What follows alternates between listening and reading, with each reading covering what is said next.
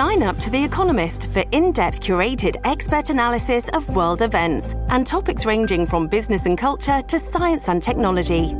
You'll get the weekly digital edition, online only articles, curated newsletters on politics, the markets, science, culture, and China, and full access to The Economist Podcast Plus. The Economist is independent journalism for independent thinking. Go to economist.com and get your first month free.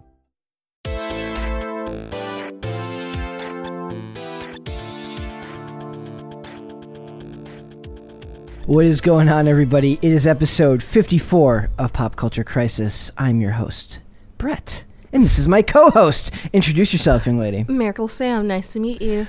How you doing today? I'm great. What about you? Uh, I, I was doing good until I did the introduction part. Now I just, it just feels weird to say my name. You don't have to say it. I'll just uh, introduce you every time. Go like Brett. Yeah, Brett, yeah, you gotta like work it in there somehow. Yeah. It always feels uncomfortable uh, trying we'll to do that. We'll fix it tomorrow. Yes. Uh, so it is. Um, it is going to be. This is a Monday episode. Mm-hmm. Yes. We've got a bunch of stuff to talk about. We're going to do box office report as usual. Uh, some good news involving the show that I've been simping for for the last uh, two weeks. Mm-hmm. Uh, Reacher. Uh, we've got some funny topical articles. Uh, Mm-hmm. Article regarding the Oscars and the Super Bowl, and then we've got our review for Legend of Vox Machina. Uh, Nice. Episodes seven through nine. So we got uh, a And full stack plate. Yep, and then Podluck. I got a variety of stuff that we're going to talk about today. It's going to be a lot of fun, or at least uh, as much fun as it can be when uh, when talking about uh, a bunch of fun stuff, which is a lot of fun. Uh, we were originally going to do a couple of other topics that we decided to scrap, or uh, they just didn't feel uh, right for the episode. So I might, uh, one of those may be worth coming back to later on down the line, but we'll see then. Uh, but I say, without further ado, we just get into it. Ooh. Okay. Okay. let's just talk box office, right? Um, so this past weekend, uh, full disclosure, we did go and see a movie uh, that contributed to this box office. Mm-hmm. We went and saw Death in the Nile. Uh, the review is up here on our YouTube channel, and uh, I had Miracle was um, a meh about the movie. Uh, Yeah. Brian, who went with us, was meh about the movie. I was more supportive uh, as a fan of both Kenneth Branagh and anything that isn't big budget blockbuster superhero movies. I'm always happy to see something Mm-hmm. a little bit different show up, uh, which is always helpful to me. Uh, at least you know it gives us something different to talk about. Yeah. But the numbers don't really bear it out the same way, though. The movie we saw, Death on the Nile, which was starring, it stars Kenneth Branagh as Hercule Poirot, or Hercule Poirot if you're from America, uh, and then Gal Gadot, and then we also it also had Armie Hammer and a bunch of other. It had oh Letitia Wright, a whole bunch of people. Uh, and it did win for the weekend. And so this is from Box Office Pro. And it says, uh, as it does every year, the Super Bowl, uh, it says weekend estimates. Uh, Death on the Nile, 12.8 million, floats to number one. Opening over Super Bowl weekend ahead of Marry Me at 8 million and Blacklight at just 3.6 million. So it says, as it does every year, the Super Bowl depresses turnout at the North American box office this weekend, despite a flu, a, a flu, despite a slew of new wide releases hitting theaters, including Disney Fox's Death on the Nile, Universal's Marry Me, and Briarcliff Entertainment's Blacklight. Of these, Nile finished at the top of the heap with an estimated 12.8 million at 3,280 locations, while Marry Me saw middling results and Blacklight stumbled out of the gate. And that is, a, if it's really, if it's 3.6 million, that is actually a, a big stumble for a star as big as Liam Neeson really is. Yeah. Uh, it says. Excuse me. Uh, a follow up to the 2017 Murder on the Orient Express, which opened to 28.7 million and finished with 107.3 million domestic and 353 million global from a 55 million dollar budget. Nile saw the return of director and star Kenneth Branagh, while boasting an almost entirely new cast, including Gal Gadot, Armie Hammer, Annette Bening, and Sophie Okonedo, and they left out uh, Letitia Wright there. You'd think they would have mentioned her.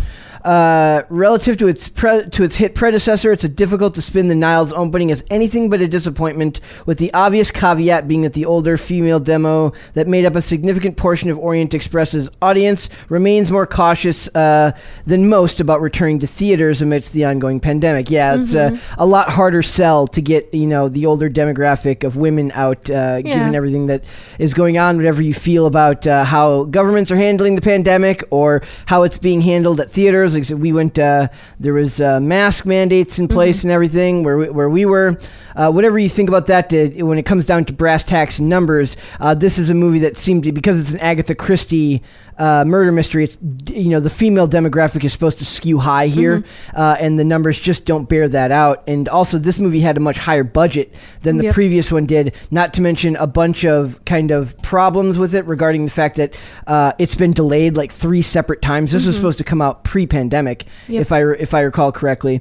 Um, uh, and it says it's worth mentioning that Death on the Nile is also a lesser-known IP from the Orient Express, and in fact, it may also have been lost on more casual moviegoers that this film is even a sequel to Orient Express at all. Those who did turn out seem to be enjoying the film as much as its prede- uh, about as much as its predecessor, awarding it a B CinemaScore. Its PostTrak rating, meanwhile, is a 3.5 out of five stars. That seems about right. Like Yeah. for when you really think about it, I'd say like you and uh, you and Brian give it like a two and a half. Yeah. I give it like a four, like a, a three point seven five, and that ends up somewhere at about three and a half, right? Yeah. That, that seems about right. Um, and it's at sixty five percent on Rotten Tomatoes, but just a tad bit more than Orient Express, which had about the same exact rating. Mm-hmm. The budget, however, was about ninety million dollars, which is a much you know, uh, as opposed to the fifty five million dollar budget from the Yep. previous one. Uh, much harder sell. Uh, means like that's about 145 million dollars all in with marketing, and probably more than that Mm-hmm. if you count the fact that it's been delayed several times, so they've had to market it several times over. Mm-hmm. I don't think this movie will make its money back. I really don't. Um, uh, or at least I don't think it's going to become profitable. Maybe it makes its money back in like uh, day and date release, or not day and date, it was with like uh, PVOD releases later on. Like I said, that older demographic uh, that didn't want to go out to the theaters, they may be more amenable to the idea of buying it uh, through. Uh, I guess it would be Disney Plus if they did like a, a special you know, like the the pay VOD on there. Maybe maybe they'd be more inclined to do that. But it says uh, it took in about 20.7 million uh, from the overseas territories, including 2.5 million dollars in Russia, 2.4 in the UK, 2.1 in each in Italy and France. I really would have expected this movie to do better overseas, Yeah. given that Kenneth Branagh is from the UK. It's based on Agatha Christie. Uh, it's not an American-made movie per Yeah. se. Well, also because, as you said, like not a lot of older people want are, are a little bit hesitant to leave. Yeah, the to go to the theaters. Yeah, Mhm. they're not really into the idea of maybe putting themselves at risk. Mhm. Uh, whatever your thoughts are on that. Uh, it says dropping one spot to the second place in its sophomore frame was Jackass Forever, which dipped 65% to an estimated 8.5 million. 65% is a pretty hefty drop. Uh, Mhm. that's a pretty big one to overcome. Uh, a, I can't remember. I, I think I, re- I read a couple of like uh, predictions. You know, I watch a lot of these prediction Yeah. videos for stuff like that, and they were saying about like a forty-five to fifty percent drop. So that's even farther uh, than people thought. Uh, probably had yeah, right here it says likely because the Super Bowl dominated the attention of franchises' core male fan base. A lot of people are staying home and saving their money, whether Yeah. that's because they're buying uh, food and everything so that they can have their holiday parties, or they're going to bars to watch the the game. They're just not going to the movie Mhm. theaters this weekend. Marry Me debuted in third place with an estimated $8 million from 3,642 locations, which is an okay result for the Jennifer Lopez Owen Wilson rom com. There it is, Owen Wilson with the comeback Yep. lately. Uh, the film was budgeted to be about $23 million. Its theatrical por- performance, which predictably affected by the Universal's title's day and date release model on Peacock streaming. Uh, uh, service as well continued reluctance uh, yeah it says as well as the continued reluctance of adult women to return to the multiplex. Uh, despite that the debut of j-lo's latest is still a notch above her last entry in the rom-com genre which was 2018's second act which opened to 6.4 million dollars in 2018 so this is pretty good when you consider that it's like far different you know people are going to the theaters far less and it made more money Yeah. than her last one did. So that's that's pretty good. Uh, and then i just wanted to if, the other one i wanted to talk about was um, oh yeah spider-man no way home bringing in another 7.15 million bringing its total to 759 million dollars total at the domestic box Yeah. office which means like by monday or tuesday it will surpass avatar uh, uh, for third highest grossing domestic movie of all time Oh, though it should be known that that is um, not adjusted for inflation. So Mm-hmm. if we were to adjust for inflation, I think Avatar would still have it beat by a, a significant amount. But that means it's all. It also brought in another 11 million at the domestic or at the international box office, bringing its total, uh, you know, all in to 1.804 billion. Mm. I don't think it's going to make two billion, which is kind of sad, but it's damn close. Yeah. Uh, like if it wasn't in week nine already, I'd say maybe it has a shot. But who Yeah. knows? Like, uh, I mean, what's that? That's uh, 20, 20 million more it would have to make. Mm-hmm. Is there a way they could do that? Maybe release this, dude. Release it again with like because they keep touting like a hundred, like a hundred minutes of special edition footage. Yeah. Like maybe tout like a version where you can go to the theaters and see it with all the bonus stuff at the end. I bet Yeah. you they could pull that twenty million in. I think they would. That would be that would be really interesting if they could find a way Mm-hmm. If to people are listening who work at the movie industry, you could do that. Yep. Find a way Mm-hmm. to to release it in theaters with the bonus features. Give people an incentive so you can get there and get it to that two billion dollar mark. Not Mm-hmm. a lot of movies have made it there. And then the other film I wanted to talk about was Blacklight, which I saw some excitement from. Maybe it's just because I'm a dude and my Mm-hmm. friends are dudes. They're you know th- they love the idea of the you know Liam Neeson had his hits with Taken with the, Yeah. with the three Taken movies with the daughter that's about 35 going out but portrays a 16 year old. Mm-hmm. Uh, and then also he had uh, a good movie last year called Honest Thief that got really, you know, uh, like I saw several reviews that really liked that movie for what it was. Yeah. Uh, especially during the in more the middle of the pandemic. That might have actually been late 2020. People Really? were starved for media, and a lot of uh, theaters were just, or I'm sorry, a lot of media companies were just getting rid of these titles that might have gone to limited release theaters and putting them on streaming services. And that was one of the one of the better ones was Honest Thief. Yeah. It says this is the uh, uh, this is a low point for Liam Neeson in the action thriller genre. More than a decade after he rebranded himself as the revenge-fueled tough guy with the Taken series, it didn't help that the core fan base of the film, again adult males, are likely wrapped up in going to watch the Super Bowl this weekend, and they just couldn't be bothered to go and watch uh, another movie like that. So Sing Two brought in another 2.5 million dollars, uh, bringing its estimated. Uh, domestic box office to 143.39 million, so that's not bad at all. And poor Moonfall, which de- debuted with only 9.87 million dollars, only brought in 2.85 million, which is like a 71 percent decline. That just makes me sad Yeah. for a movie that I loved being for as bad as it was being as you know I loved it. Um, so like, like I said, this is a weekend with a lot of like heavy drop offs. If you look, um, "Marry Me," I'm not, I'm sorry, not "Marry Me." Jackass Forever drops off 65 percent. Uh, Moonfall drops off 71 percent. Kingsman drops off 65 percent. Redeeming Love, six, like a lot of those movies, um, mainly Kingsman, uh, they were doing, they were holding well with like minimal drop offs. You know, 25 to 40 percent drops, which can be significant but are not insurmountable. So it's a bummer to see. I'm hoping that maybe because the Super Bowl was this weekend, maybe Blacklight and uh, Jackass Forever trend back upward and don't have as heavy a drop offs next weekend Yeah. because you know people are back at the theaters. I don't think Death on the Nile is helped by that at all, especially since next weekend we are going to get um, a couple of bigger.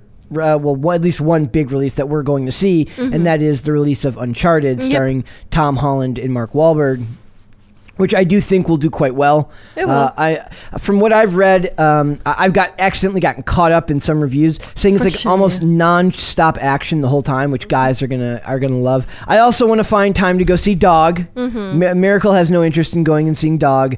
Uh, I want to go see Dog a little bit. Uh, I, I think it looks pretty good.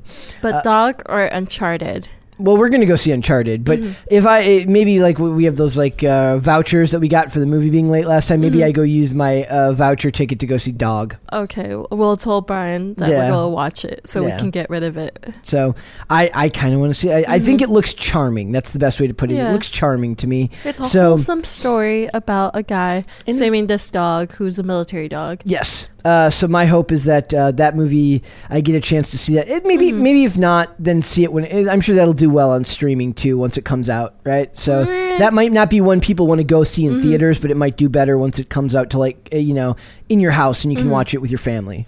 Yeah. So we'll see. We'll see how that one goes. Uh, are you are, are you excited for out of all the movies we've got coming out in the next two weeks? We've got Uncharted, and then after that we've got I believe nothing until the beginning of yeah. See nothing until the beginning of May or May of March, uh, which is when we start with. Uh, The Batman. The Batman comes out on the fourth, which we're very excited about, or at least I'm very, very excited, and other people are just, you know, excited. Yeah. I'm excited. Is there anything else you're looking forward to? That's- I'm that's- looking at the list I'm right now. Is there anything I'm missing from next week or um, the next two weeks? I don't think I see anything. I don't know well, what Desperate Hour is. I just read the um, synopsis for it. I knew you didn't know what it was, Yeah, what but it? basically, it's a mom. She's recently widowed, Oh. and she has to save her son.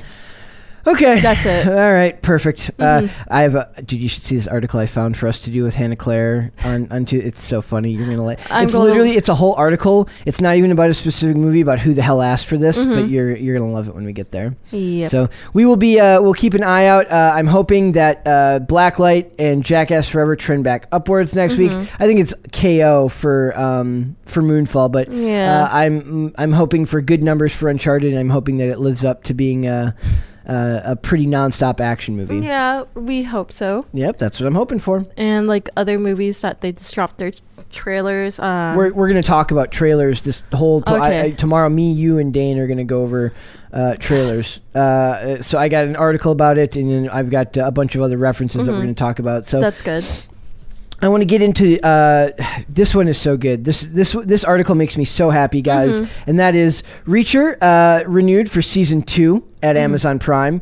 Uh, and I, I the funny thing is, I considered just I'm like, well, is it news? Is it not news? But here's the deal: um, if I want to see stuff that I like do well, Mhm. it, it's not enough to just watch it, right? Yeah. You have to talk about it. You have to make discussions about that thing that you're enjoying Yeah. part of the public conscious consciousness so that these studios understand that you enjoyed something and they see uh, uptick in engagement in, on social media and you know places like YouTube where you know I haven't seen many videos about Yeah. this show so I want to make as much as possible so that the studio knows that I you know people like me Mm-hmm. and this and I, I checked right before we came in to do this today Yeah. uh, this movie is or this movie this show is still ranked number one on Amazon Prime That's good. so that is good. So it says Jack Reacher is returning. Amazon has renewed the Alan Ritchson Alan Ritchson fronted action drama action drama series Reacher for a second season. The fast turnaround renewal comes three days after the streamer launched the Lee Child adaptation.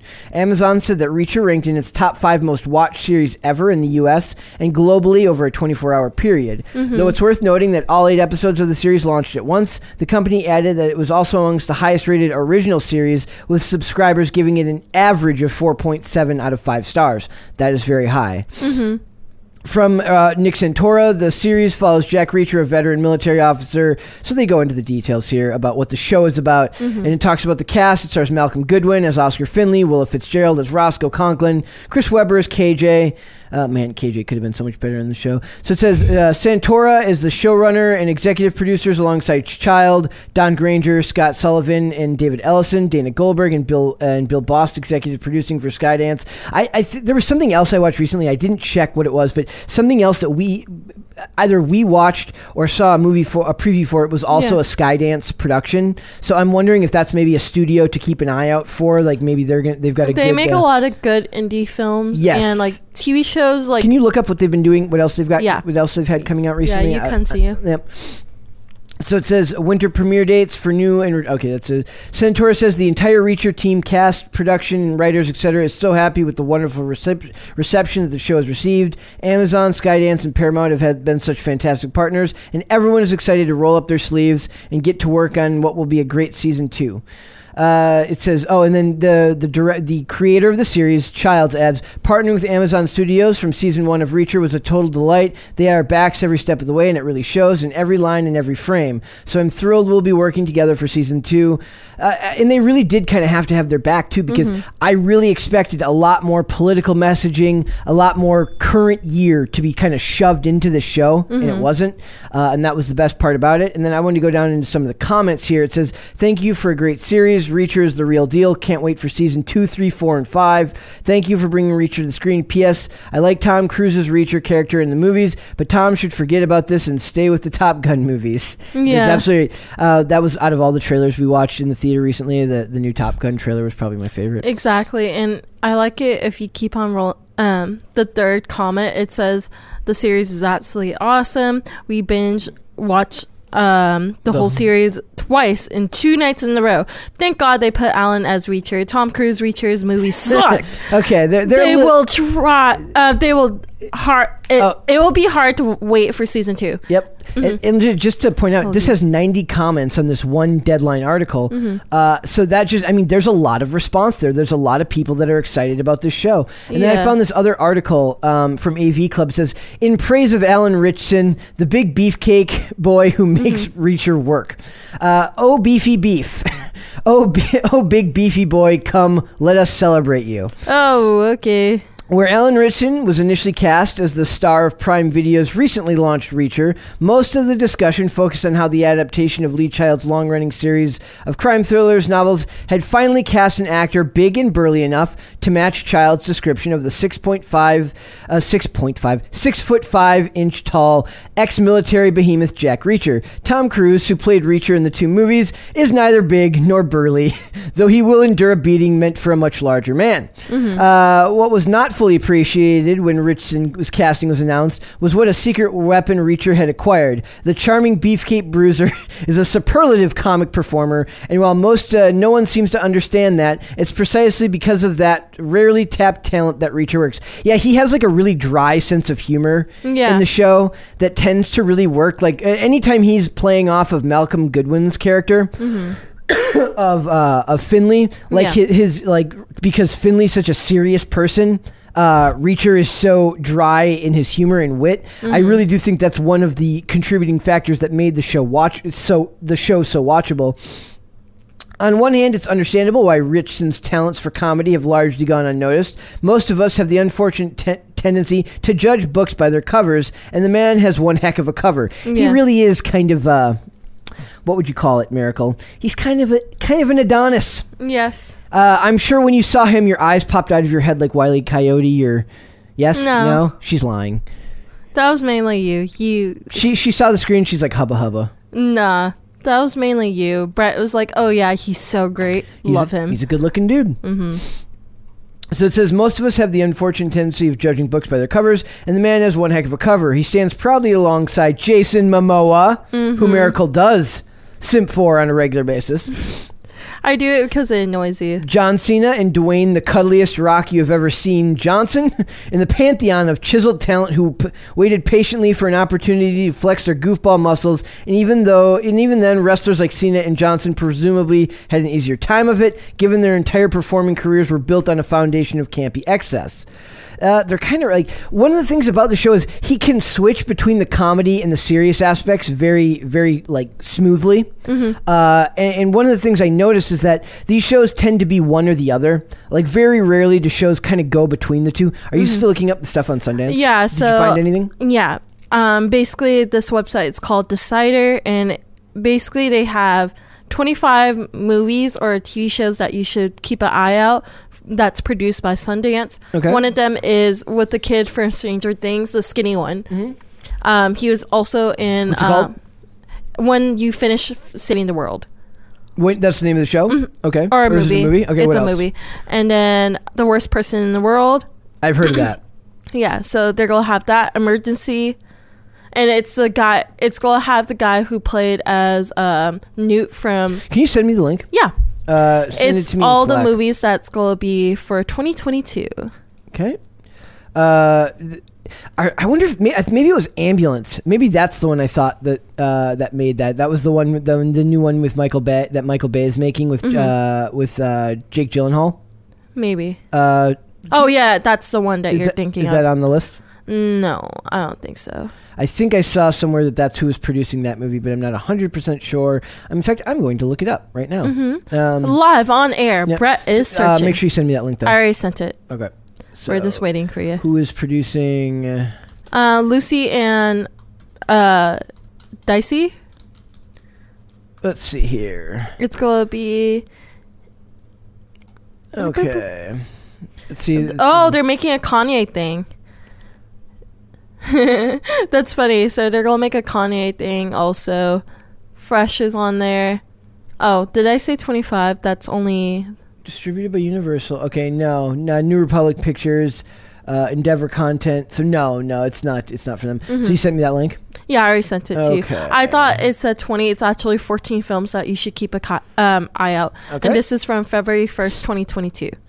Okay, okay. So just recently. Mm-hmm. So this says, uh, say when you finish saving the world. Oh, directed by Jesse Eisenberg. Mm-hmm. Okay, cool. Uh, the worst person in the world.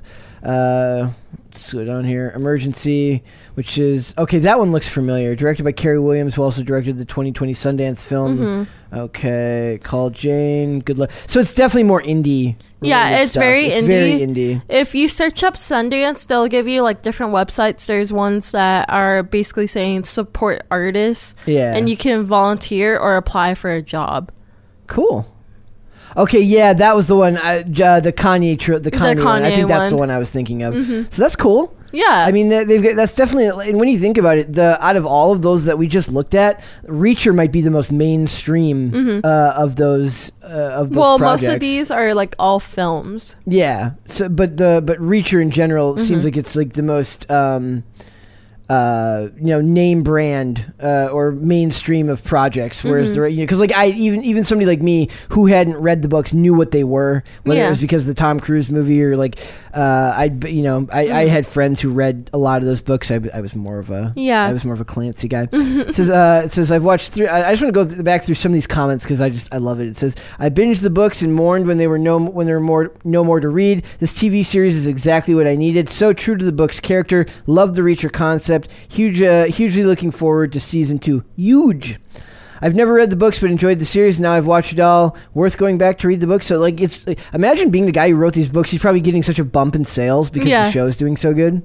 Uh, it says he's a photogenic giant who can act, and it takes exactly zero camera trickery or plot armor for him to be the hardest sob on screen. That was the that was the most realistic part. Yeah. He goes in a room with like eight guys, and like I felt bad for the eight guys. Mm-hmm. Like that's how that's how good he was in this role. So, my hope is that it, it ends up doing well. Like I like I said, uh, Mm-hmm. anytime something like this, where if you like something, if if there's a project that comes out and you want to see it do well, you need to talk about it. Yeah. You need to share stuff about it. You know, like what what is something that's uh, coming out lately that's come out lately that you really enjoyed that you need to s- that you hope we get more of. Um, one second. Um, I just started. Um, Netflix just dropped the season four of Enchanted. I don't know what that Uh, is. Disenchanted. Disench- I don't know My bad.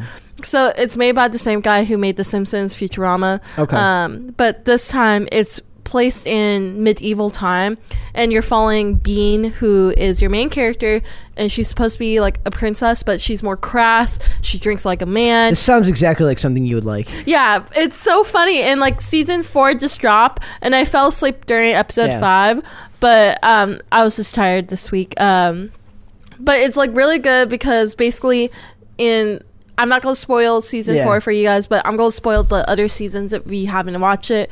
Basically, she goes on an adventure. She's trying to like break the gender rules because like they're trying to force her to marry somebody Of who's a course. terrible idiot. Like he's legit an idiot. and he of turns, course he is. but he turns into a pig. Plot twist. Okay, well, he he turns into a pig, and then um, I don't think I am the target demographic for this no, no, show. you are too. Oh, I am. Yeah, because they have Lucy, which is like a little devil that was like our demon that was assigned to being. Yeah, but the second I saw like them like making the guy out to be a big doofus idiot, I'd probably get annoyed. well, like he's more arrogant. Okay. I say like Mm-hmm. anytime Jet like I guess I I tend to avoid the shows Mm-hmm. that go heavy into stuff about gender roles because it just feels so current year and so politically Yeah. charged. Like I'm just like, don't you have any better stories to tell? But don't like I know. Mm-hmm. said, uh, they you like I'm that's me speaking Yeah. uh, generally, not overall. You clearly, Yeah. Mm-hmm. but I'm saying you like the show. Now this is four seasons in. Are there any shows that are like relatively new or only have like one season or it's just a movie that you liked that you'd like to see get more of? Um, well, I'm really hoping that they Or help like Hellbound. Hellbound is really good. Yeah, I'm saying like if we want stuff like that to get more seasons, you have to talk about it and you have to make it Mm-hmm. yeah. known that you want. well, they are announcing they're making a second season Yep. already, and same thing with Squid Games making a second season. What else? I'm really hoping. Um, there was like a Netflix TV show. Oh, um, Allison. Um, was it called Allison in Borderland? Yeah, that one is really good. I recommended it to you like a long time ago. Okay. They only have one season out because it just came out last year. Okay. So I think they're going to come out with a second season t- soon. It's it's more violent than um, Squid Games. I'll tell you that. You love the violence in your TV shows. Well, it's like it's interesting because you want to see how people would do certain things and how would you do it. Yeah. And like there's on YouTube there is a hamster Squid Games. I thought that was really funny because it's like the clip art. It's just like the hamster holding on a bar, and I'm like, what are you doing to your poor hamsters? So it's clip art. It's not. Oh no, no, it's actual hamsters. Okay, it's an actual. I was like, But, but there's no harm in any of the hamsters. Let's hope. Otherwise, we're gonna have another situation like that PETA and Jackass thing. that is true. We don't want that. And I'm also laughing about the comments. Somebody named Jim said, "So happy for season two. I only read books where the main character is six feet or taller. Nothing gets me gets my goat more than when a short guy um, are cast for tall guy characters. There, well, I mean, that doesn't happen very often, does it? If anything, Hollywood tends to be tall. People are on the taller side. Everyone Eagles. always lists Tom Cruise. Tom Cruise is the only. He is the exception. He is not the rule. People in Hollywood are taller. Uh, are you sure? They're, they're Um, taller than five six. I know that. Um, what's his name? Sylvester Stallone. Okay, okay. Let me put it this way: the ones who are shorter, other than Tom Cruise, who who kind of just was just a generally good-looking dude. Mm-hmm. Yeah. If they're on the shorter side, they're probably muscular. Yeah. Like a Sylvester Stallone. Yeah. Who still has a great look on camera, despite how tall he is. Also, like, um, he slurs his words a lot. We can't understand what he said because too many. who cares? Were you about to say, "Hey, you guys"? No, I said Adrian. Oh. Adrian. Uh, you- My bad. I don't think you, Miracle's too young. She's probably never seen any of the Rocky movies. No, I have. Just like clips here and there. That's not seeing the movie. That, see, that Well, if you clip them together, it's one whole movie. That is such a Gen Z thing to be like, yeah, I've seen it, but what that means is they've seen like clip one and a half of like a seventy-two part clip that's on YouTube. Uh, yeah. Uh, miracle, miracle, miracle. well, I know Rocky Three is him versus the Russian. Four. Four. My bad. Yes, yep, yep. If he dies, he dies. Mm-hmm. Yes. Okay. I don't know. All right, we're gonna talk about the Oscars. Yee. Um, it's it's very topical because we've got dude, we've got even more to talk about the Oscars Mm-hmm. tomorrow that I've saved. But this says um, why the Oscars should be more like the Super Bowl. Mm-hmm. I really don't think these people understand uh, what people hate about the Oscars so much. Mm-hmm. Uh, I, this article tends to to make me believe that. So it says the Oscars are the culmination, uh, uh, the uh, the culmination and celebration of the year in cinema, just as the Super Bowl is the pinnacle for the football season. As the nation pauses for a long day of gridiron action. Ugh, that writing. It seems long overdue for the Academy of Motion Picture and Arts of Motion Picture Arts and Sciences to start treating the Oscars as the Super Bowl of movies. I'm already rolling my eyes. Mm. Okay, so it says the Super Bowl is a good prism for thinking about how the Academy can widen the scope of activity around the Academy Awards. Party is synonymous with Super Bowl, and it should be with the Oscars as well. I'm going to tell you why that doesn't work. Uh, let's okay. When people watch the Super Bowl, first of all, it's part of team sports. You know, it's it's the mentality we have as people to be kind of push towards the idea of Yeah. of teams and collectivism. Whatever you think about that, it's not necessarily like a good or a bad thing, Yeah. but people tend to root for a team, one team or the other. And the thing about the Super Bowl is it's meritocratic, meaning Yeah. that to get to the Super Bowl, you have to be the best team, Mm-hmm. right? Uh, and it's played out on a field where Yeah. you objectively win or lose. You know, may, you you make room for a bad call here and there, but in general, you win based on how well you do. Mm-hmm. There is none of that in movies. It is all objective, and it's far far less uh, clear clear cut. So it's like when you're rooting for something, when you're rooting for a sports team to win, you're rooting for people at the peak of their physical strength and well uh, and talent to go and do something incredible on the field. When you're rooting for somebody, uh, there's something dorky about the idea Yeah. of rooting for somebody just because they're making a movie. Yeah. Right. And I'm a film buff. and I'm a nerd. Okay. I love movies more than anything in the world. I mean, Mm-hmm. not maybe more than anything in the world, but I love movies. But I would never treat the Oscars the same way that they are asking them people to treat the Super Bowl. Right. Mm-hmm. It says uh, the Super Bowl is much more than a football game, even when your favorite team isn't in the hut hunt. Everyone watches. Uh, everyone watches. Why? Uh, the NFL has built a celebration that is a must-attend event for Fortune 500 companies and established brands to see to tease new products, including Hollywood's upcoming releases. That's so funny. Like half the news that was out this weekend was all just crap that's happened at Super Yeah. Bowl parties. Did you see the thing about uh, Justin Bieber? Uh, no. Um, What's the Justin Bieber one? Uh, he uh, he had like a, a get together and like there was like a shooting there because Kodak Black was there and like yeah it was it was Let crazy. me see this. Uh, so it says uh, the 30 second spots in the big game are going for an astounding 6.5 million dollars. That's how much it costs to get like a 30 second ad in the Super Bowl. Uh, that's in part because the Super Bowl is entertaining to audiences beyond sports fans. Yeah, how many people have you ever seen that meme where it's like uh, it's like people cheering for the two teams and there's a person in the middle who does who has like uh, a foam finger from one team and a jersey Yeah. from another, and she says, "I hope they all both teams just have fun." Yeah. Like it's fun for everyone to go there, Mm-hmm. but you're watching the game happen in real time. That's not how you would. That's not how it happens at the Academy Awards. Mm-hmm. You just sit there and watch rich people get awards. That's not fun, nor is it engaging. Mm-hmm. Or is that to you? Do you go watch? Do you watch the Oscars? Is there anything about? I stopped Okay, watching it a long time ago because it didn't catch my attention anymore. Do you watch the video game? Any of the video game awards? Mm-mm, I don't watch any award system, uh, system And award be- okay, when you say doesn't catch your attention, can you tell me why? Like, what about it is uh, doesn't get your attention? a lot of like, does the Oscars also have like musical performances? Right? Oh yeah, just like the Grammys. Yeah. So basically, Wait, they're. do they? Or is it just the Grammys that have the? I think it's just the Grammys because Okay. Grammys is more targeted towards. Well, music. Grammys is yeah, Grammys is just music, but I- I- Yeah. okay, so keep but going. the Oscars, like, it's kind of boring because it's over like an hour or two hours long, and you're hoping because usually they play on a Friday night, and like it's is like it on Fridays usually? We- No, I remember which one is on the Fridays.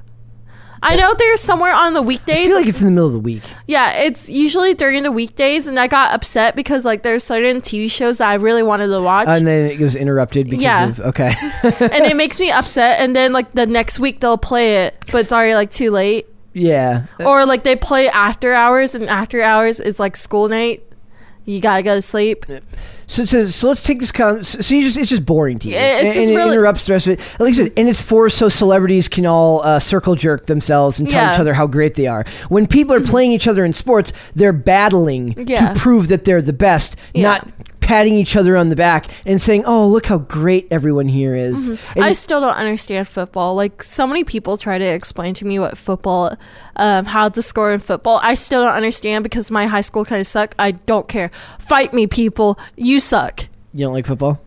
N- i football is okay i like it when other people are happy and enjoy it That's the most you thing I've ever heard. On Miracle's birthday, Yeah. um, tell everyone what you did on your birthday. I did for watch everybody else have fun Uh, no, but tell them like tell them what happened. Like we, we went. we to, went what? to okay so we were supposed to laser tag but we did an escape room instead um, and they're like what do you want to do miracle and i'm like i don't know i'll just watch you guys That's the most miracle thing I've ever heard. yeah Um, it, it says. Uh, it says but i still don't understand what football uh, like is like what the hell is happening how do you score you have to make it to the other end of the field. i know but like you know how basketball like certain lines are like for certain points so like if the It's same amount of points any every time you t- you score a touchdown. Six points. six points nobody explained it that to me And then when and then when you know when they kick the ball through Yeah. the, the big thing at the end, that's Yeah. another point. how so seven, points if they do if they manage to get both. of Nobody them. explained that to me. Yep. Like Uh. I asked somebody, like, how do you score points? And like my friend said, oh, you just put it over the goal. And I'm like, I get it, but Okay. how does the goal system work? Also, s- say you don't feel like you can make it all the way down, score a touchdown, and then get Mm-hmm. Yeah. Mm-hmm. the point after. You can kick what is called a field goal, which means you can kick it through the uprights Yeah. Mm-hmm. instead of getting a touchdown. That gets you three points. Okay.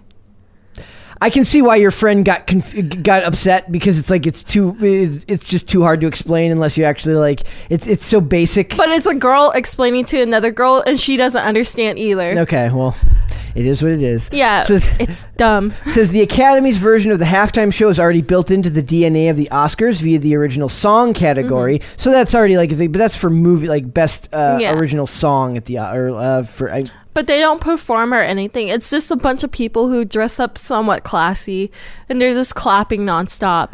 Like I remember the memes with Leonardo, uh, Leonardo DiCaprio never winning an Oscar, and then when finally he wins an Oscar, his acting kind of sucks. Like Yep. there's Yeah, an oh. Oscar curse. he won it for The Revenant when arguably he should have won it for Wolf of Wall Street or Mm-hmm. Yeah. any number of other performances. So it says social media platforms should be a vital presence during the telecast. Uh, pick a fun hashtag, get TikTok on board. Yeah, the fact that it, like it should involve if, if they wanted to make it bigger, Mm-hmm. uh, they would have uh, less celebrities and more influencers. Whether we like influencers or celebrities or not Yeah. is irrelevant. It's just the fact that whether they want to admit it or not, Hollywood is becoming a thing of the past, Mm-hmm. and you know, online culture is what's taking over. So have uh, Pokimane there. That's a joke. I don't actually want. that. Oh, she's really cute. I love her. Or Belle Delphine can give the best No. bathwater category. Um, um, doesn't she have allegations because like um, one of my friends said that she uses her OnlyFans and it's not her like hers. Oh, it's, or it's like underage girls too on there. yeah. ooh, so she was like kind of under Yeah. fire right now. That's well, we'll see. Maybe Mm-hmm. we'll cover that this week. So it says Will Packer, the uh, the prolific producer who is steering this year's Oscars telecast, unveiled the theme for this year's ceremony during the nominations announcements earlier this week. Movie lovers unite. Oy. Uh, while vague enough to mean just about anything, the charter of the uh, American, uh, the AMPAS, has been the celebration of excellence in cinema. You can't do that without the consumers, who are the key pillar of the extravaganza of movies. We're going to be covering that more tomorrow. Uh, it- like, there's, it's so funny how things are kind of pushing back this other. I really do feel like this weird shift uh, in these industries. And it says industry insiders continue to bemoan the Academy's omission of Spider-Man: No Way Home from the Best Picture lineup because they really do always feel like they are full of themselves, right? Uh, and then uh, down here it says, "Why doesn't Variety remember how Variety used to compare the Oscars to the Super Bowl since it was traditionally the number two show of the year? It used to annually compare to the two programs. Bring Comic Con to the Oscars, preview next year while celebrating last year's achievement." And then uh, it says, "I missed Kanye West at the Super Bowl. Will this monkey show up at the Oscars?" Oof. That's mean. That is very mean. Um, and this is a variety article, so it's just it's just funny to me because they, they want to be culturally relevant, but Hollywood is so insular. Like they don't want to uh, acknowledge the, the fans or the, how important those people are to actually uh, making things work. Most of the movies and everything that's nominated this year made like no money. yeah. Very rarely, like I said, why wasn't Spider Man nominated for Best Picture? Is it just because fans liked it? Was it not an emotionally uh, uh, evocative movie? A lot of people would say it was. Yeah. Uh, but it just always seems to be like there's this weird class divide between what Hollywood thinks people should uh, be watching and what they want to award themselves for, and what's actually true in the, or you know, in what the actual viewers, the people who pay their who, who keep make these industries uh, run right Yeah. Mm-hmm. uh, through their money. Uh, they but somehow their opinions don't matter when it comes to these things. So Yeah. Well, I don't know. And then somebody in the comments said, um, his name is Dane. Why doesn't Variety remember how Variety used to compare the Oscars to the Super Bowl since it's traditionally the number two show Yeah. of the year? It used to um, used to annually compete the two programs. Yep. and Compare, not compare the two programs, and just it just doesn't seem like anybody Mm-hmm. really. Get, it's gotten uh, as Hollywood became more preachy and more uh, sanctimonious. It's kind of lost. It's it's gotten less and less popular every year. Mm-hmm. Yeah. Uh, maybe get away from that, but definitely maybe uh, maybe make it more interactive. Have maybe they could because when you're there, I always thought that there was like fans at these events, and I think that's a very I thought small. they used to. I think it's mostly just celebrities and industry people. no, So like the- they used to. Like there was like one or two. Like you had to be lucky enough to be. Yeah, but you have to like win an award, or you have to like Yeah. win like a contest to be able to go there or something, right? Or they have like people like good-looking people get jobs from modeling agencies to Yeah. go and, and be a handsome person at these events, but maybe have like a section for actual fans of movies to go. But imagine this: you're you're a fan of football, right? You go to Yeah. Mm-hmm. watch these two people compete for something. Would you really? But you have to watch the physical activity as it happens. Would Mm-hmm. you really care about watching a bunch of celebrities schmooze with one another while they wait to be given awards? I wouldn't want to go Mm-hmm. pay, and I certainly wouldn't pay to go see that. I don't know. I wouldn't do that. No way. It's just all dumb. Well, it's just one of those like it, it's just uh, I I think it's one of those things like Hollywood uh, is woefully behind the times, and Mm-hmm. it's time for them to catch up. And I don't think the Super Bowl is even as is hugely relevant as it used to be. Uh, not in the way that it was once before, right? Video games. People are the- there to watch the commercials. I'll tell you that. Yeah, that's about all people That's the care about. The exciting thing for. And like my favorite Super Bowl commercial is with the horse and the puppies. That one is that so one. cute because like this is how they get you. Um, the Super Bowl will choose two animals. They'll use a horse, the advertised Mustang or any kind of car, and then puppies because people love puppies. Yes, they do. hmm So that's the two that you'll get, and that's what I'm excited for. What do you mean? Like, w- like who chooses this? Like any like commercials, like they'll choose like two different There's animals. no cats. The cats are hit or miss. Bucko was bothering me all weekend. I know. He was he was lonely. Everybody else was out of town. Yeah, they So- were out of town because they decided to go play in the snow. Yep. And Becca was like, meow, meow, meow. I'm Yep. going to bother Brett. He literally just meowed the whole weekend. Mm-hmm. He would have loved the Oscars, Eh. but Buck, they should- Focus the Bu- reward. The Bocus Award should have Mm-hmm. been an absolutely should have uh, should have been an award that uh, I would be proud to to award to him. Mm-hmm. Well, um, does the streamies still. Is that a thing? yeah, that's for YouTubers. Oh, oh yeah, yeah, yeah, yeah. Do Uh, they still exist I'm or sure what? that's still a thing. Okay. I mean that it's not like it's not like streaming or gaming is going downhill. If anything, those are the only ones. That's the ones where it's going up. Mm-hmm. Yeah, but I remember those were like really big. Like it was for mainly YouTubers, and then like TikTok. No, no, Vine started invading it. Oh, I'm sure TikTok is uh, part of that now, right? Ugh. No. Ugh. Miracle's uh, the only Zoomer who's not on TikTok. Well, it's because it's all bullshit. Yeah, that, It's really bullshit. It's for pedos and then communists. okay. What? Okay. You know it's true. Okay. Well, that and, and people who want to dance. And It's people not real dancing. That is not true. The real dancers is There are real dancers on there. Mm-hmm. I watch them.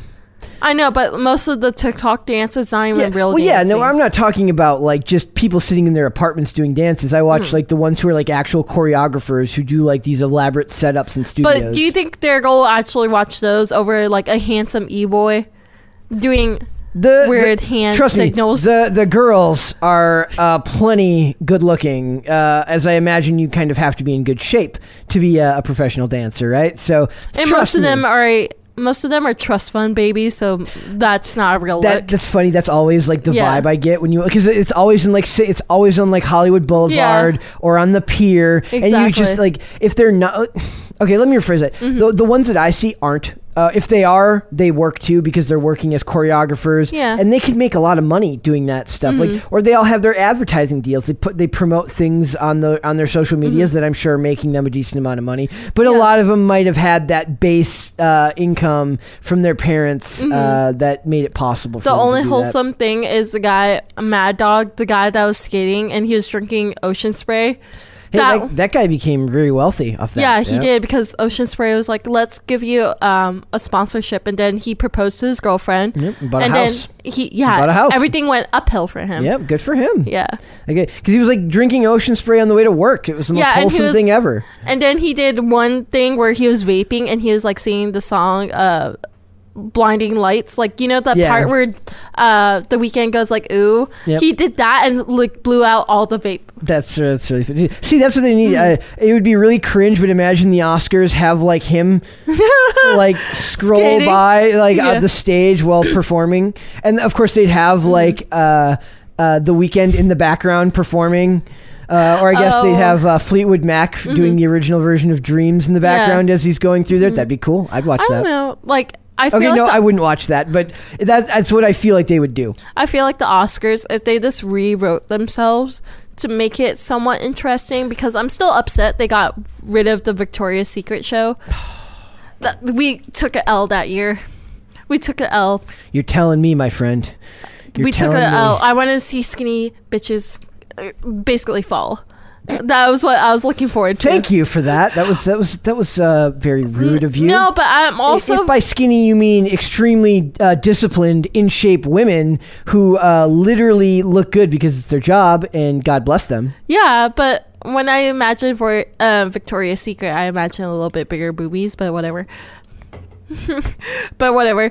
Uh, but no, I really like how they look, and I like watching like how they like set up the their costumes and their bikinis because like and bras, it's really interesting. But again, um, That's a good example of like a, a big show that people came out for and looked forward to. Yeah, and then Miss America also. Yep. Well, I, I don't know anything about the, the pageants or anything. I do love Miss- the I do love the meme that says like every other planet when America or when the when uh, the the, uh, the the United States Mm-hmm. Yeah. when um every other uh, planet when Earth wins Miss Universe for this or Miss Universe for the Mm-hmm. 73rd time. That meme is fantastic. Yeah.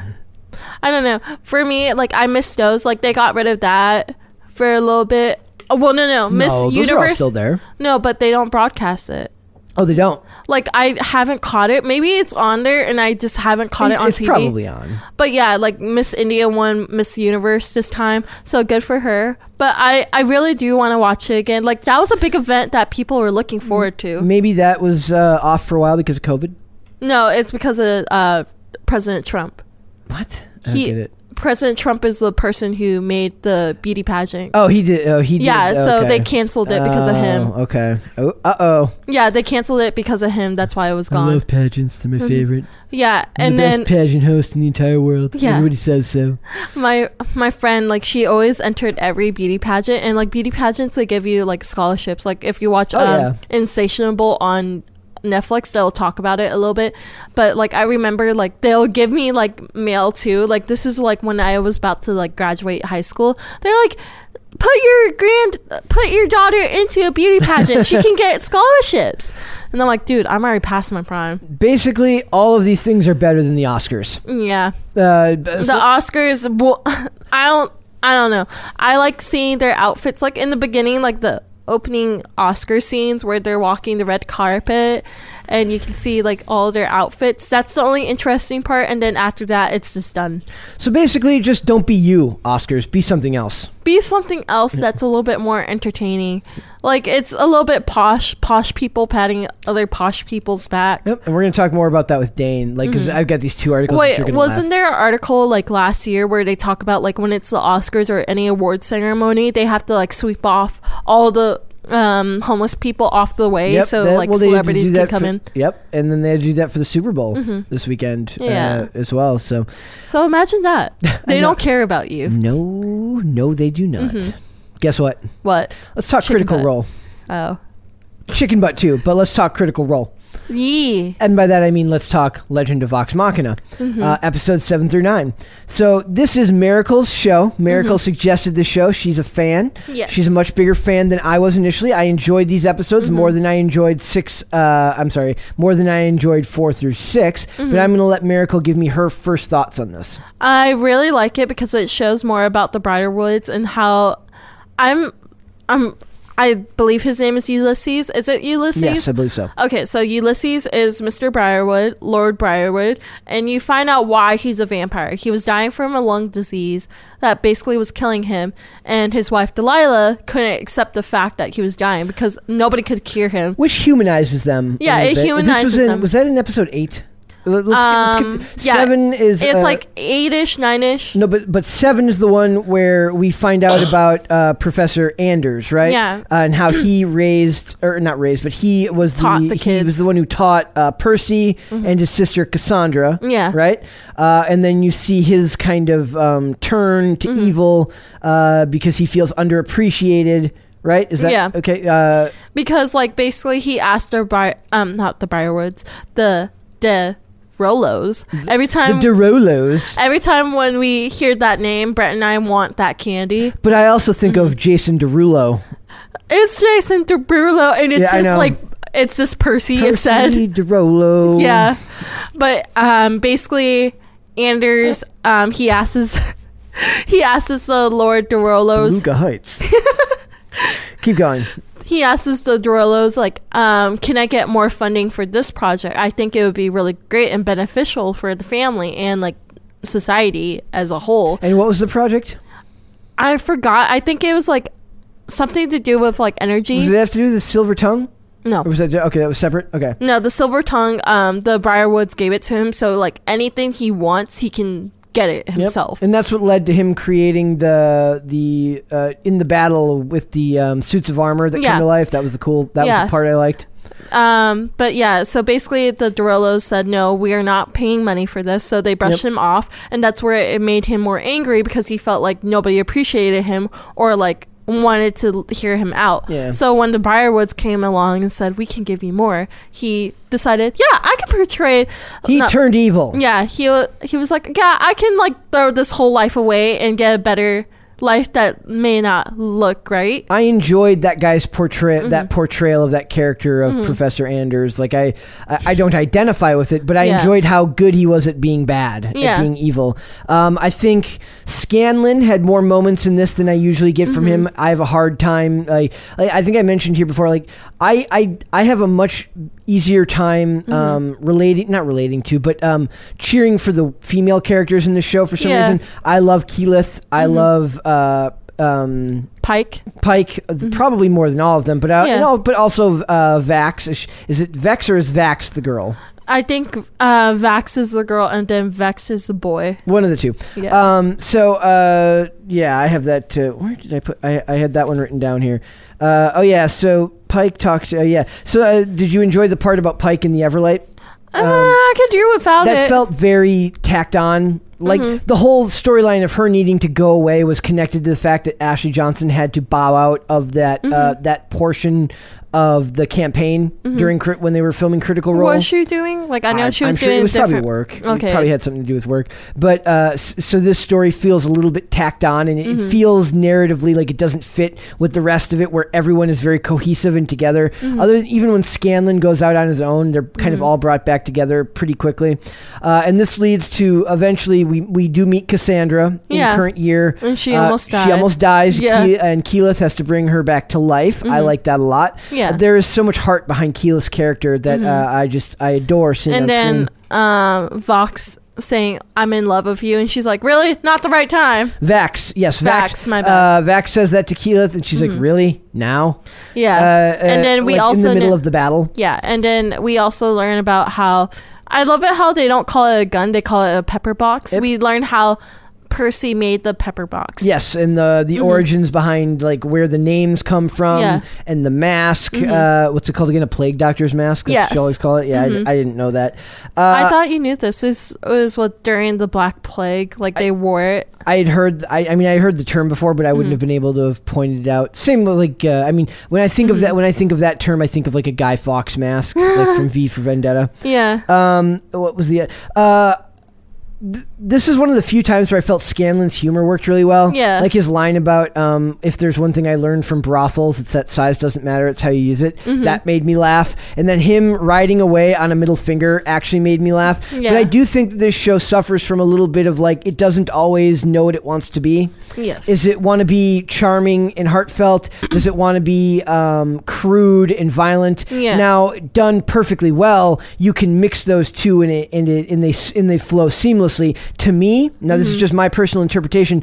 The uh, the the violence. And then the crude humor, like when Pike comes back and she's like, "Let's kill the," where she says her crude lines, Yeah. always feels a bit tacked on. Like the writer giggled to themselves as they Yeah. wrote that line. Does that make sense? yeah, I can see that. like I would not imagine um, like Pike talking like that after the way she talks to uh, the the Everlight, right? Which, by the way, portrayed by uh, Tracie Thoms from Mm-hmm. Yeah. Cold Case fame. I love that show. Yeah, well, also, like, I didn't.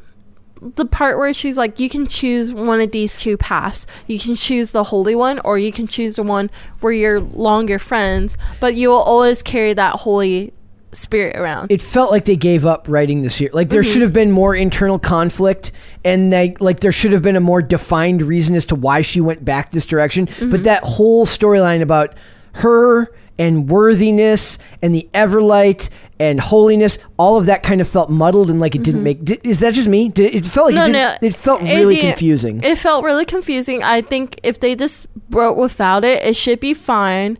They could have just skipped that storyline entirely. Mm-hmm. Let uh like leave Pike out of it for like a couple of episodes. Mm-hmm. Maybe do one uh, one or two check-ins. But I, I felt like they didn't need to do Mm-hmm. this. Um, the, it just didn't. Though it did. I, I will say that it did lead to one of the better parts of it, which is when she makes her big comeback Mm-hmm. uh, as a as a what astral projection, which of course then they had to make a joke In her about. what ass? Uh, uh, yeah, Grog. Grog continuing to see when, when he does the crude humor, it makes sense. It makes sense, but because then Scallion. he because he feels it feels like it fits that character. Yeah. But when Pike, whose little tiny Pike is crude, Yeah. it doesn't come off as like. Uh, uh, as like part of her character, it feels like a writer wrote it. Mm-hmm.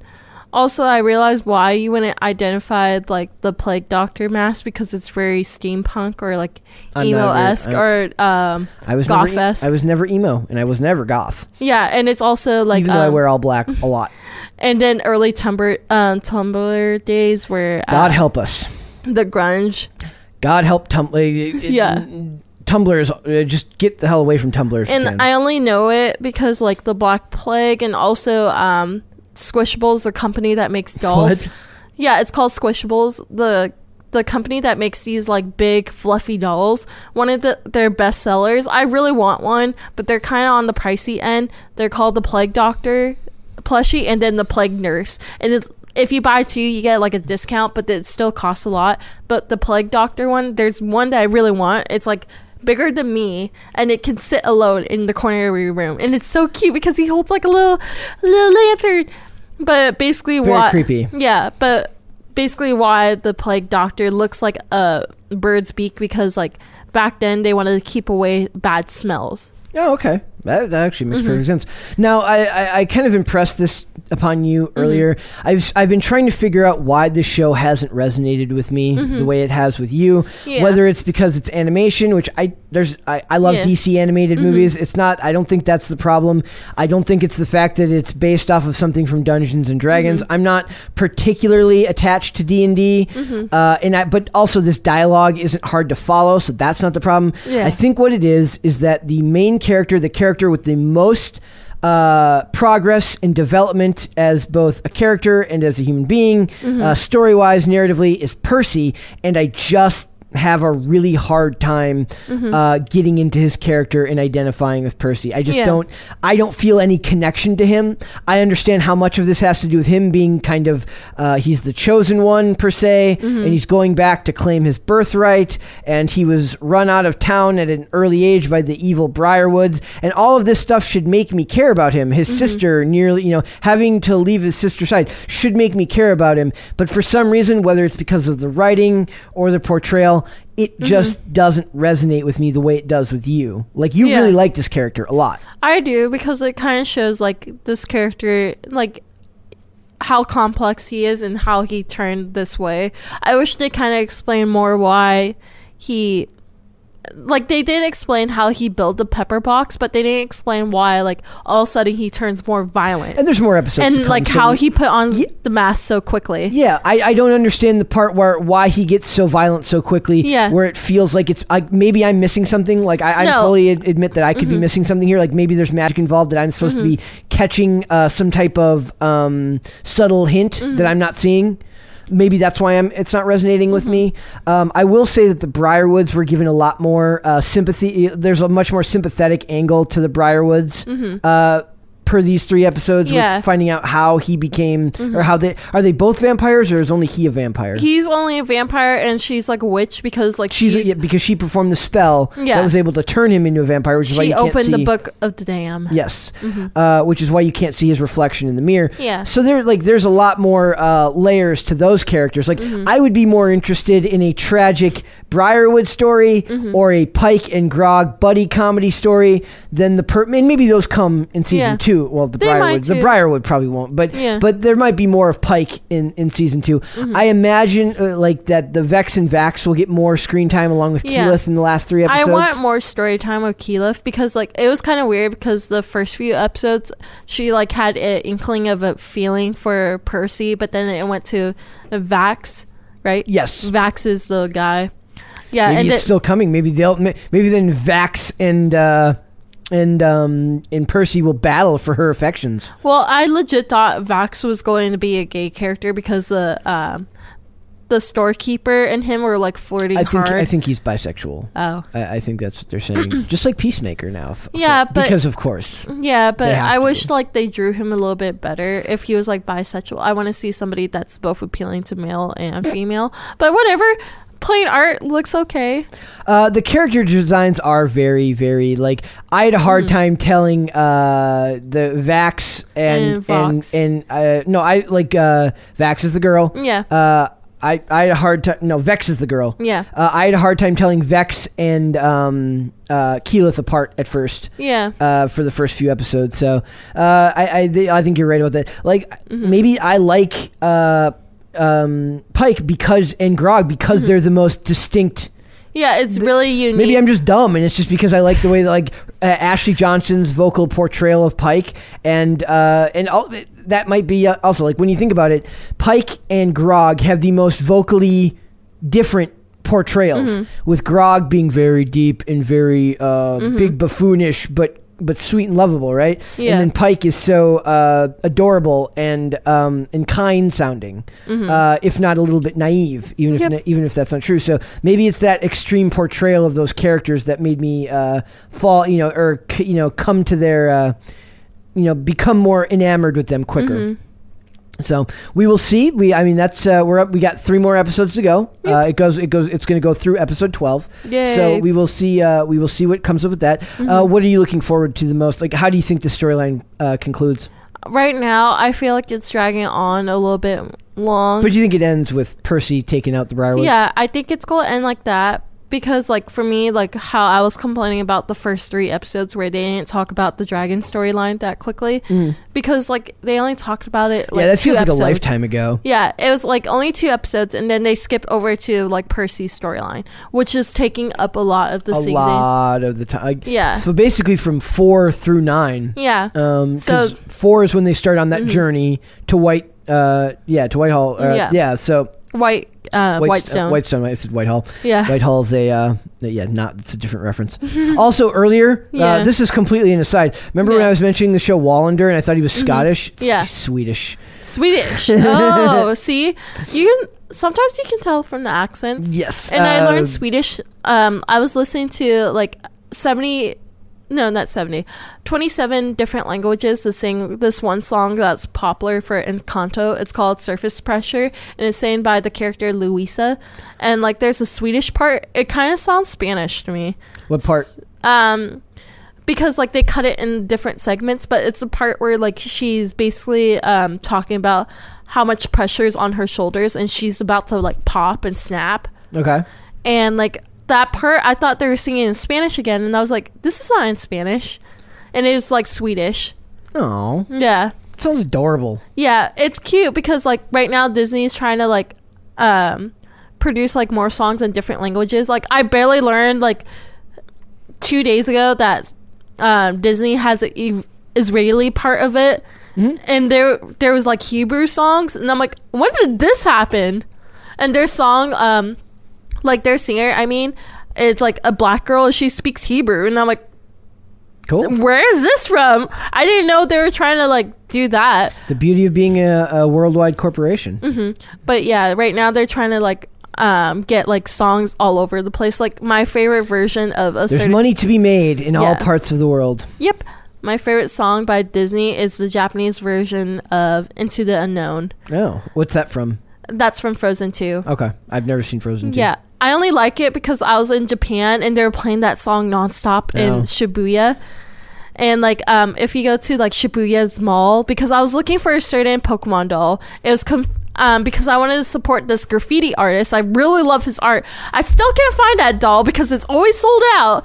And if you want, you can send it over and I can finally display it somewhere. But this doll, Wow, that was a cra- That was a very, very manipulative way of getting something you want. Yeah, that's true. Because I've been looking for it for like so long. it's like man. really cool. It's um by a graffiti artist, and I wanted to like. What's the name of the graffiti artist? I think his name is Gen Zero. Okay. Yeah, Gen Zero, and like um he's a street artist of Japan, and like Pokemon. Um, This has nothing to do with Critical Role Nope. Legend of Vox Machina. nope, it's just it me is what it talking about slip. stuff Um, she wants. She wants people to give her stuff, so she's gonna no use this. supporting the artist.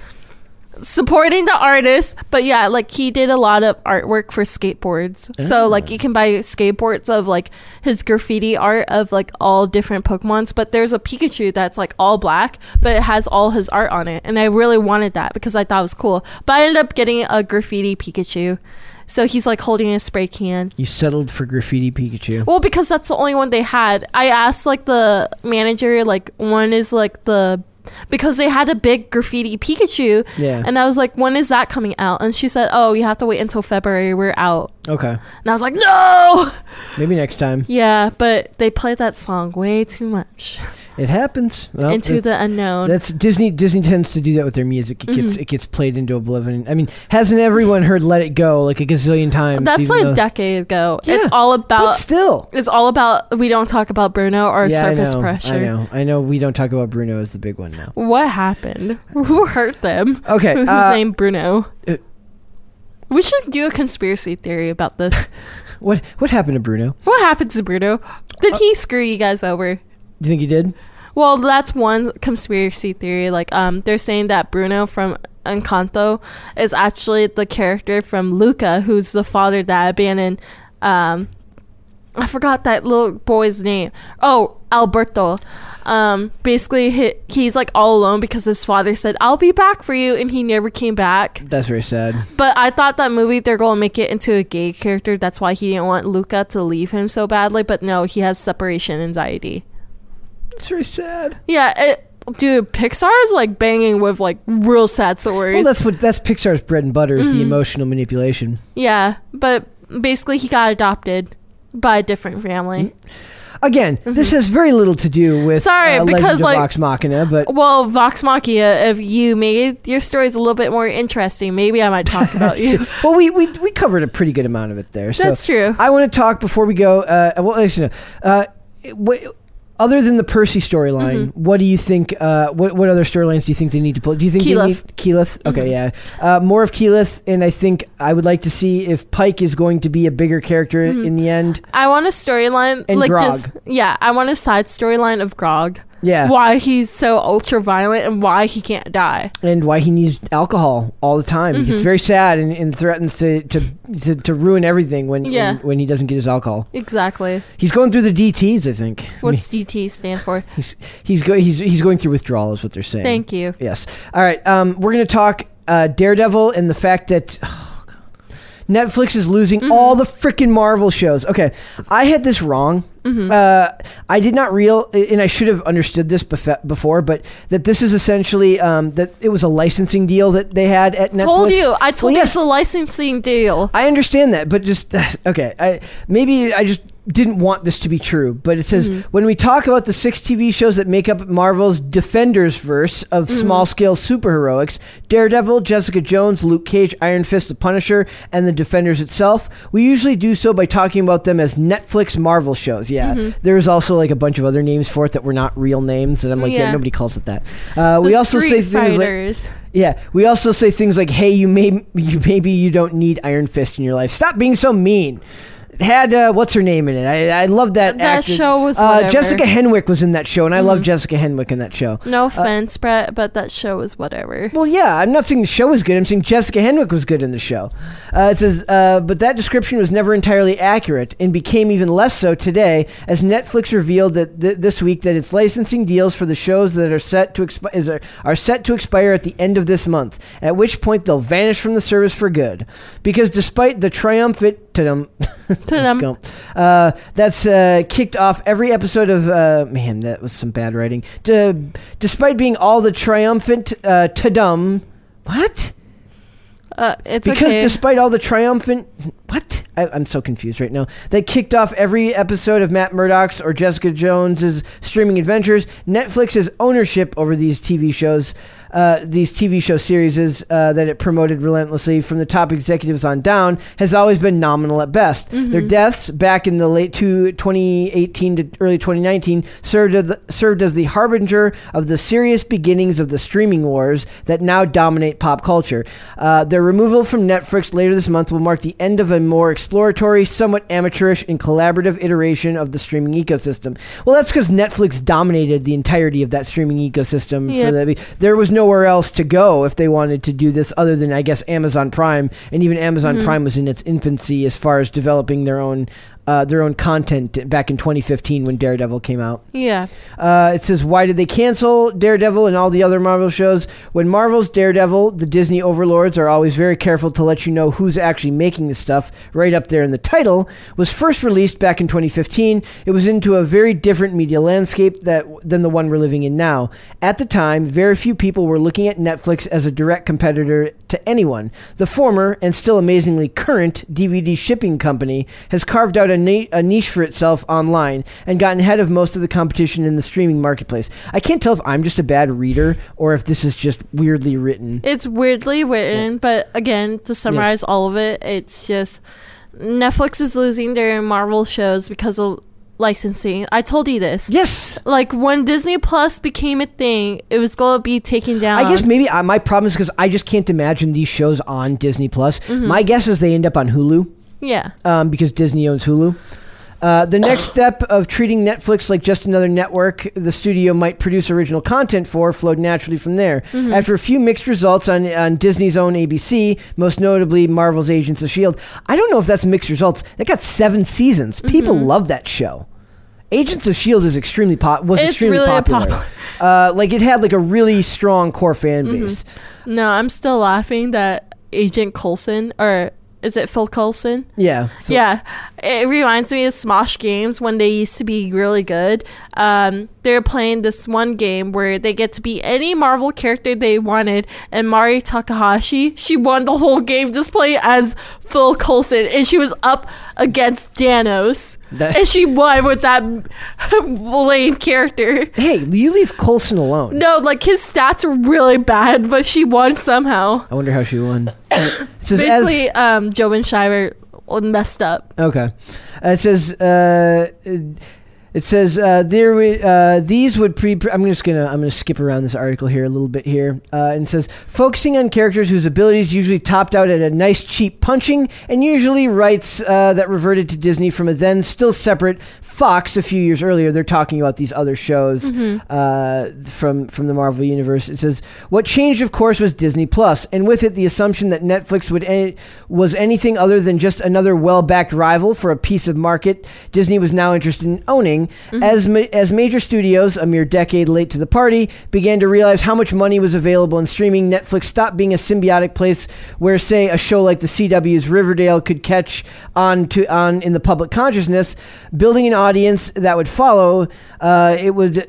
I'm just. I, I give the fuck up about reading this shit right now. I hate these articles when, they, when they when they write them like this. Yeah. Uh, basically, they're losing uh, all of them. Uh, Netflix, they're losing Daredevil. They're losing Jessica Jones. They're losing uh, Iron Fist, Luke Cage, Yeah. Defenders, and Punisher. uh, I, I really only care about losing Daredevil. Yeah. I, I loved the first season of Jessica Jones uh, with Kill with Kilgrave, but after that, I could have taken it or leaving it Yeah. taken it or leaving it or left it. Uh, but I do want to see Charlie Cox continue on as this character of Daredevil. I just don't have any faith that Marvel will actually make him the serious version of the character that Yeah. Netflix turned him into in their in their version of it. I think that's another reason why I have such a hard time uh, had such a hard time imagining it going anywhere else is that it's so vastly different. These series are so vastly different from the Marvel universe proper that it's hard to even imagine them as the same thing. They mentioned like uh, like the events in New York City,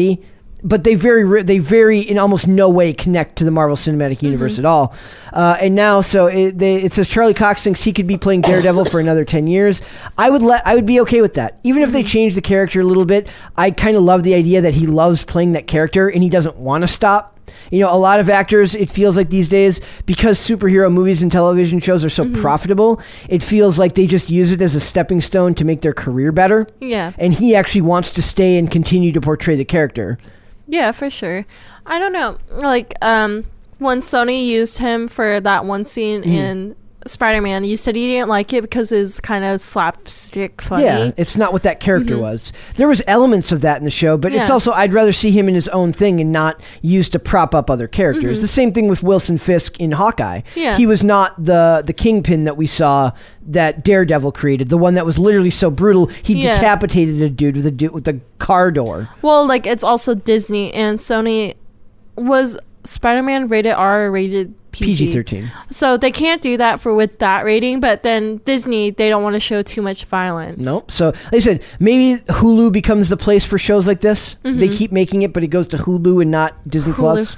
Yeah, Uh, maybe. Did you also see this? Norman Reedus unsure about Ghost Rider. This was one of the first stories we covered. Yeah. Um, Wait, so he's unsure now? It says, with rumors swirling that Kevin Feige has cast Ghost Rider in the MCU, Norman Reedus says he is unsure if he is set to play Marvel's Spirit of Vengeance. Hopefully, the actor is simply playing coy and isn't allowed to talk about it, but Norman Reedus tells CB.com that he doesn't know as of yet. Hmm. Fingers crossed, Reedus responded to questions about playing Ghost Rider. I don't know. There's been a lot of talk over the last couple of years. I do not have an answer for you. That could very well just be him not being allowed to make an announcement for it yet. Yeah. Norman Reedus happens to be the top choice uh, for just about every single Marvel fan to play Ghost Rider, and on more than one occasion, Reedus has stated that he wants the role. I think he'd be fantastic in mm-hmm. that role.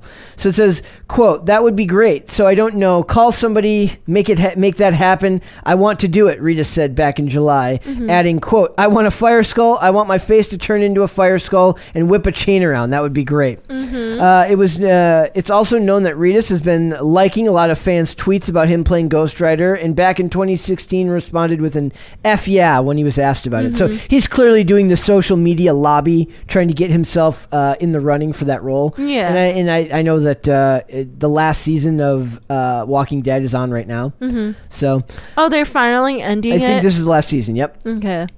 And then did uh, we're gonna did, did uh, is he the guy that you would imagine playing this character? No, but like after looking at the fan art, so if you keep on scrolling back and forth, the fan art for That it is really, really good. good. Yep, that top It's really, really good. good. I kind of see him because like I kind of remember Nicholas Ch- uh, Cage, and I like it because they made it a little bit funny. He's a little bit more serious than Yeah. Nicolas Cage. Mm-hmm. Yep. so I kind of want to see a different portray of it. So he's gonna be middle aged Yeah, Rider. I guess. I mean, he's yeah, he's in his he's got to be in his forties. Okay, so like a little bit older Ghost Rider, but either or, I'll take it or leave it because he's like my second favorite character. You'll take it or leave it on your second favorite character. You should have stronger opinions on this. Well, because like I'm still upset about John Constantine with the Matt Ryan. You're very upset about that. Yeah, I'm very upset she's very about upset. it. She, well, you, you never know. Maybe Yeah. maybe they'll bring him back later. No, they I won't. doubt it. Yeah, I know. No, Uh, they won't. They're one- going to look for a younger model. This is true. Mm-hmm. Uh, and they say that women are the only ones who are replaced. That is not true. Mm-hmm. Did you see this thing about Adele? What's up with Uh, Adele? Adele ignites controversy after declaring that she loves being a woman while accepting a gender neutral Brit Award. Ugh. Um,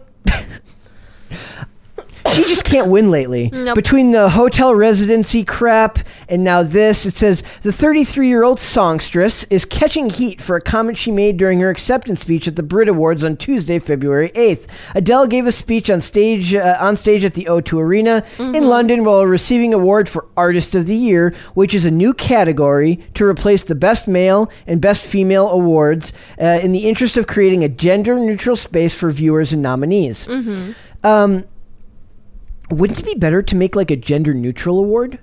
Like so that you can have your bet your uh, for maybe for people who identify as as gender neutral? I don't neutral. think it's good because they did the same thing with sports, but people want their own categories because they want to be the best. Well, no, that's what I'm saying. Mm-hmm. Instead of me because what this does is this is effectively erases. Uh, Mm-hmm. man, this puts men and women in contention f- with each other. Mm-hmm. That means that there's less uh, actual uh, chance for people to win. Maybe they just add a third category for. If the idea is about inclusivity, maybe Mm-hmm. they add a third category for uh, actors or actresses, or I'm sorry, for for uh, actors that are gender neutral. You know what I mean? Uh, Mm-hmm. I don't know. Like for me, I'm like, can you just leave it alone because people actually do want their own separate category. If you just put them- Mm-hmm. especially in sports. Yep, especially in sports, they want to do it. They're like be the best in their own gender. Mm-hmm. If you just make it neutral, like then you have to compete with different males, and then like for music, then that means you have to compete in different genres, which still Well, happens. yeah, well, that would be that would happen anyways for artist of the year. That would Mm-hmm. Yeah. they, that would span the, the spectrum for genres. But it, it just does seem kind of uh, I don't know. I, I almost didn't cover this one because it's kind of dicey to talk about. Yeah. But I just think it's crazy that we're at this point in the world. So it says, despite accepting the award that was intended to ditch the gender binary, the blonde bombshell, and by the way, she does look incredible right now. Uh, Mm-hmm. We should do we her should do her diet. Mm-hmm. uh, the blonde bombshell proudly declared her love for being a woman while addressing the crowd for her win. I understand why the name of this award has been changed, but I really love being a woman and being a female artist. I do, she, she said to the audience members who reportedly began cheering. Per, six, per, per page 6 i I'm proud of us. I really am. Isn't it crazy that in 2022 it is now considered uh, controversial to be proud to be a woman? Which is kind of like, I think you were talking about it earlier. It's kind of like a hit or a miss because the pendulum will always swing back and forth. Yep. Like, you can be proud as a woman, then, like, they ridicule you for that. So it goes back and forth. it forth. really depends on who Yeah. you're talking to. Like you're, like I said, you can't make anyone like you're always going to offend or upset someone. Mm-hmm. So it says, but despite the love from the audience on Tuesday night, videos of Adele's acceptance speech began circulating online, causing an avalanche of social media users to call her out for her comments, including one who accused her of being a TERF. Mm-hmm. Uh, it says in in response to a post from uh, the Gay Times on Instagram, one user claimed that the singer's statement was unnecessary, while another noted that it was a weird time to bring that up, considering the award was specifically focused on gender neutrality. They're not wrong. Mm-hmm. They're absolutely right that she definitely um, stepped in it when she decided to make this time uh, to make the statement. Maybe Yeah. she would have been better off. And I think it's stupid that you would kowtow to the mob, anyways. Mm-hmm. But maybe if she wanted to make it less controversial, she waits and like announces it on her social media Yeah. afterwards. But then, like, if she felt strongly about this Mm-hmm. and she wins the award, it's her right to state, you know, to make that statement. It's her 30 seconds or a minute where she gets to thank whoever she wants and make Yeah. the statement she wants to. It just so happens that these people don't like what she had to say. Yeah. Uh, but it really was literally the one time where this is very clearly made to be in. Uh, it's it's made to be controversial in lieu Yeah. of the time that she delivered this speech. Time Uh, and place, Adele. It says, however, plenty of loyal fans weren't afraid to show their support for the Easy on Me singer, pointing out that Adele was simply trying to celebrate her accomplishments as a successful woman in an industry where women are often marginalized. Uh, I'm going to skip over that last part. She is a woman. She Yeah. won a gender neutral award. Yeah. Isn't it fair to say that she, as a woman, who won the award despite what she looks like, despite what she was born, has a right to say what she wants in this in this space. I don't know. we don't know yet. No, I want to know your thoughts. You're, uh, d- d- are you offended by this? Do you think that? I'm not offended by it. I'm just happy she won the reward, but also, why do people care? Like again, why do we care? Same thing. Like, um, why do we care about the Oscars? Why do we care about the Super Bowl? Who knows? Uh, it says right here. It says uh, this. Is, this is just the one comment. It says this is insane. She expressed her pride for who she is. That's it. She didn't say or infer anything about anyone else. If anyone from the LGBTQ community did what she did, they'd be applauded. And if anyone bullied them like they were bullying Adele, the haters would shut them down immediately. Show Adele the same respect. Stop being so insensitive and hypocritical. She absolutely deserves to be respected for having her opinions and having her views. Uh, you can disagree with her, but I don't think she said anything untoward. I think she has the right to be proud of who she is, and if she who she is to her as a woman, Yeah. then God bless her. Go with God, I say. Mm-hmm. That's that's my take on it. I just uh, it's just crazy that that's the world we live in now, where this is controversial. Mm-hmm. So, would you? Uh, you're a woman. W- Would you? Would you give this speech at an award show? No, I wouldn't care. I would just tell them to mail me my reward. It's an award, not a reward. Reward is what you, a reward is what you get when you uh, send in a Crime Stoppers tip uh, and a fugitive gets caught. Fine, award. I'll just tell them just send it through the mail. I'm not coming. Show that that's why you're not in the entertainment business. Well, because also, why would I be outside when better things are happening inside? Oh, miracle. Okay. Well, That's how you know I'm kind of weirdly introverted. no. Well, you're like me. I I don't know. I don't think you're as introverted as me, but I, No, because um, basically, I told this to somebody. I'm actually an ambivert, which is ambivert. and whatever. Um, I can't word right now, but basically, it just means you're both introverted and extroverted. I like to call that being human. yeah, but like um, for me, it's like 50-50. It depends. But um, they said, yeah, you're this because. Um, you could be a social butterfly, but also you can be like a little hermit. I hate the idea that they have to give labels to all this stuff. Anyways, uh, I, I, I, Mm-hmm. Well- mm-hmm. I think you hamper yourself and you put and you and you kind of put yourself into corners when you feel like you have to lay. That's a big problem in society right now. Everything feels like it has to have a label Mm-hmm. Yeah, and like, be um, neatly categorized and collated. And I don't like that. Yeah, like um this one guy that I knew, um basically his company, so he works for state uh State Farm, Mm-hmm. and they made them take a personality t- test to see what kind of personality are, they are, and I don't want to do that. Well, no, like, giving it this tells- company data on me. yeah, it tells you like what kind of introvert you are, what kind of extrovert you are. It like narrows it down to six different categories, and like how they label you, it's like the first initial mm-hmm. letter of that word. Yeah, interesting. So for me, mine started with S, but then after that, it goes downhill because I was like, it just sounds like BS. Mm-hmm. Because it's supposed to be like, oh, when you relax, like, what do you do? Do you go to a party and hang out with people? Or do you go to the party, just listen to what people are saying? Or do you just stay home and, like, listen to TV? Or do you stay home to read a book? Yeah. Or do you go home to sleep? Like, it's very, very narrow like that. Yeah, I just I for me like again, I just wanted to like I- I'm I'm clearly more introverted Mm-hmm. almost all around, but in general, I just think that this topic is kind of insane that she's is. not allowed to uh, voice her own opinion. Uh, Nope, uh, if- real during cute an- here. an award. Though I, I will say that she she should expect this type of backlash, given as the award had been changed that year, Mm-hmm. and she ma- took this time to do so. So you kind of reap what you sow, and Mm-hmm. she's gonna the backlash that she gets is uh, of her own doing. But I still think it's silly. All of it silly. Yes. So, okay. Okay. Now that we've decided that everything is silly, Miracle, why don't you tell everyone what your social media is so they know where they can find you so they can be social with you? No, I don't have social media because it rots your brain. See, she really is a- an ambivert. She doesn't even want to share social media with you. Mm-hmm. Nope. She doesn't have social media. Uh, maybe that's why you're. Uh, I'm somehow less social than you, but being social on, so- on social media is not the same thing as being social in the real world. Well, like also, I feel like I have a lot of FOMO when it comes to like social media because I want to like have more posts on there, but like when I don't get a lot of likes, that's when I get really bad FOMO Uh, wait, how is that fear of missing out? because like I want a lot of likes. No. Like I had this whole That's thing. not really missing out.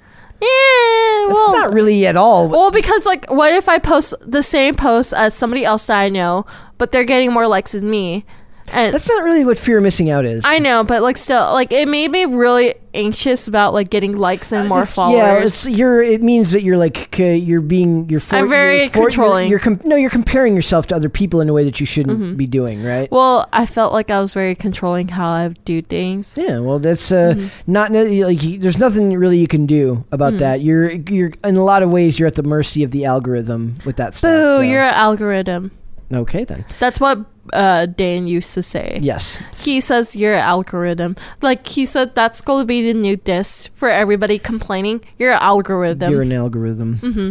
Right, guys. Uh, if you want to follow me on social media, I am. Uh, I, I will not be offended if people don't like or subscribe to or like my posts. Uh, it is what it is. Uh, you can follow me on Instagram at Brett Dasovic. If you want to follow the show, please go to the YouTube page. Uh, subscribe to the channel, please. Like the videos, leave comments, all that stuff. We very much appreciate it. And there, if you go into the description box to any of the videos, remember all the segments are cut up into individual parts. Uh, if you go into the description box, it gives you the Spotify link, which gives you the full unabridged version of each episode, start to finish. We're mm-hmm. not just on Spotify, we are also on Amazon Music, on Apple Podcasts, and on Pandora. All that stuff at Pop Culture Crisis. And then we are also on social media on Twitter at Pop Culture underscore show. And then you can make Dane, our mm-hmm. weekday co host, very, very, uh, very, very happy by mm-hmm. following us on Facebook and on TikTok at Pop Culture Crisis on there. And we will be back with Dane with another episode tomorrow. We will see you then, guys. Bye. Bye.